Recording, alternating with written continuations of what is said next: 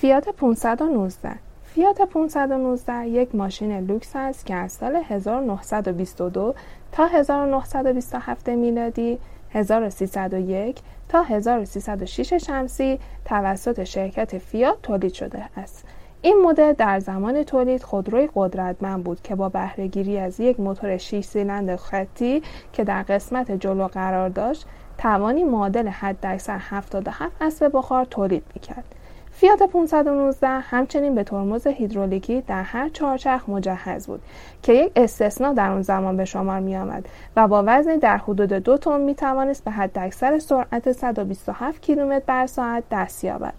مصرف سوخت آن در هر 100 کیلومتر معادل 17 لیتر بنزین بود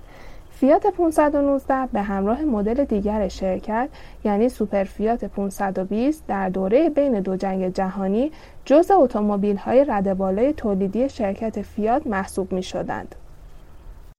این خودرو در پنج مدل مختلف با عنوان 519 519A، 519B، 519C و 519S و در نسخه های سدان، لیموزین و کانورتیبل به بازار عرضه شد. نکته جالب در مورد طراحی فیات 519 یکی وسط قرار گرفتن پدال گاز و دیگری استفاده از فرمان تلسکوپی برای راحتی بیشتر راننده و زاپاس است که در دو طرف رکاب خودرو قرار دارند.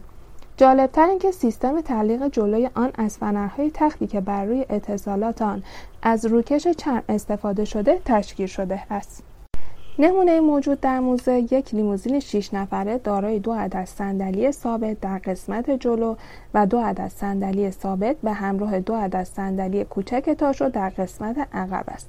این خودرو هم در قسمت عقب و هم در قسمت جلو دارای کفوش و تزئینات چوبی است که البته در قسمت های سرنشین عقب تزئینات آن بیشتر است. تزئینات چوبی به کار رفته در این خودرو با توجه به زمان تولید آن بیان کننده این نکته است که شرکت فیات این مدل را برای رضایت افراد ثروتمند و خاص می ساخت از دیگر مشخصات این خودرو سقف پارچه‌ای آن است که قابلیت جدا شدن را داشته و می توان آن را در مواقع غیر ضروری از بدنه خودرو جدا کرد. موتور این خودرو همانند دیگر خودروهای هم اصل خود با هندل روشن می شود.